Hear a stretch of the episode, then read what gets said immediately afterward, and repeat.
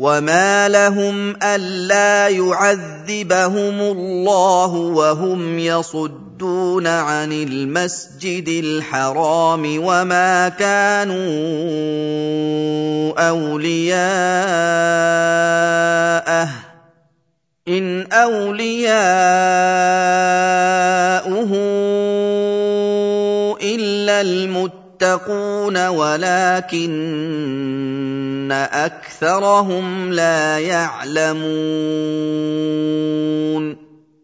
Apa yang bisa menghalangi mereka dari azab Allah, sedangkan mereka telah melakukan perbuatan yang membuat mereka layak ditimpa azab, yaitu mereka menghalang-halangi manusia dari Masjidil Haram untuk melaksanakan tawaf atau menunaikan sholat di sana.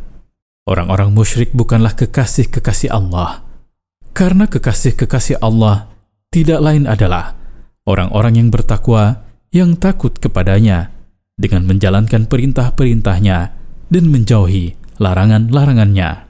Tetapi sebagian besar orang-orang musyrik tidak sadar ketika mereka mengaku bahwa mereka adalah kekasih-kekasih Allah. Padahal sebetulnya mereka bukanlah kekasih-kekasih Allah. وما كان صلاتهم عند البيت الا مكاء وتصديه فذوقوا العذاب بما كنتم تكفرون Salat yang dilakukan oleh orang-orang musyrik di Masjidil Haram tidak lain hanyalah bersiul dan bertepuk tangan. Maka rasakanlah wahai orang-orang musyrik, azab kalian terbunuh dan tertawan dalam perang badar. Disebabkan karena kalian ingkar kepada Allah dan mendustakan Rasulnya. Innalladzina kafaru ينفقون أموالهم ليصدوا عن سبيل الله فسينفقونها ثم تكون عليهم حسرة ثم تكون عليهم حسرة ثم يغلبون والذين كفروا الى جهنم يحشرون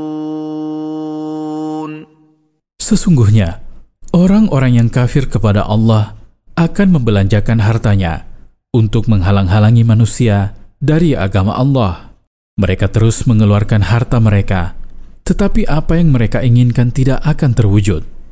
Kemudian, kegemaran mereka membelanjakan harta untuk tujuan yang jahat itu akan berakhir dengan penyesalan. Karena mereka telah kehilangan harta mereka tetapi tidak berhasil mencapai cita-cita mereka dan mereka akan dikalahkan oleh orang-orang mukmin. Dan orang-orang yang ingkar kepada Allah akan digiring ke dalam neraka jahanam kelak di hari kiamat. Lalu mereka akan memasukinya untuk selama-lamanya. ليميز الله الخبيث من الطيب ويجعل الخبيث بعضه على بعض فيركمه جميعا فيجعله في جهنم. أولئك هم الخاسرون. Orang-orang kafir yang gemar membelanjakan harta mereka untuk menghalang-halangi manusia dari jalan Allah itu akan digiring ke dalam neraka jahanam untuk memisahkan antara golongan kafir yang jahat dan golongan mukmin yang baik. Dan Allah hendak menjadikan orang-orang yang jahat, amal perbuatan dan harta benda mereka tumpang tindih di dalam neraka jahanam. Mereka itulah orang-orang yang merugi karena mereka merugikan diri mereka sendiri dan keluarga mereka di hari kiamat. قل للذين كفروا إن ينتهوا يغفر لهم ما قد سلف وإن يعودوا فقد مضت سنة الأولين Katakanlah, wahai Rasul, kepada orang-orang yang kafir kepada Allah dan Rasulnya di antara kaummu, jika mereka berhenti dari kekafiran mereka kepada Allah dan Rasulnya, dan berhenti menghalang-halangi orang-orang mukmin dari jalan Allah, niscaya Allah akan mengampuni dosa-dosa mereka yang sudah lalu.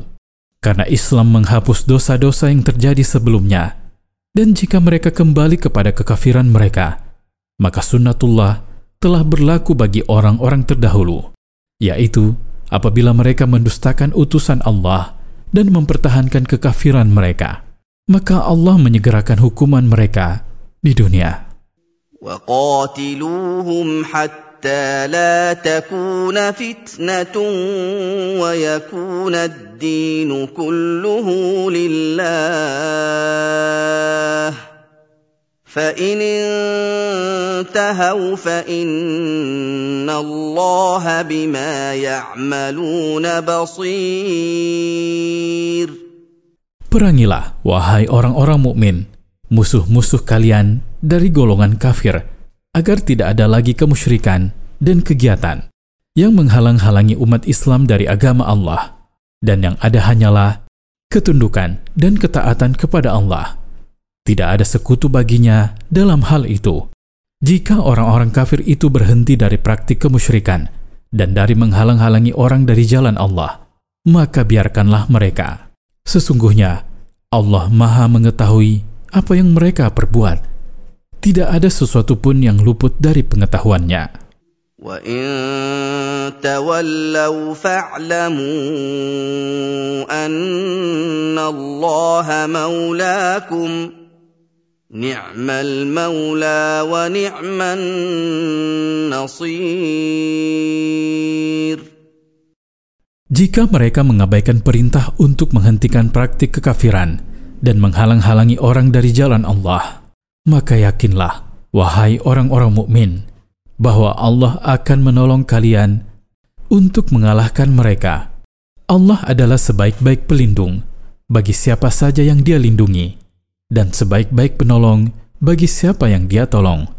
Siapa saja yang Dia lindungi akan beruntung, dan siapa saja yang Dia tolong akan menang. Faidah dari ayat-ayat di atas.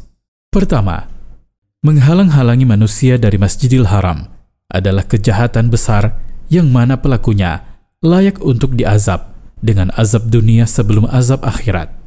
Kedua, memakmurkan Masjidil Haram dan mengurusinya adalah kehormatan yang hanya berhak didapatkan oleh wali-wali Allah yang bertakwa.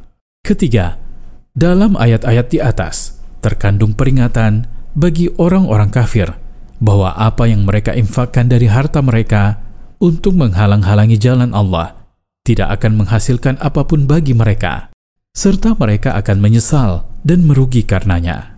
Keempat, ajakan Allah Ta'ala kepada orang-orang kafir untuk bertobat dan beriman merupakan ajakan yang terbuka untuk mereka, sekalipun mereka bersikukuh menentang. Kelima, barang siapa yang Allah adalah penolong dan pemeliharanya, maka tidak ada ketakutan baginya. Sebaliknya, barang siapa yang Allah adalah musuhnya, maka tidak ada kemuliaan untuknya.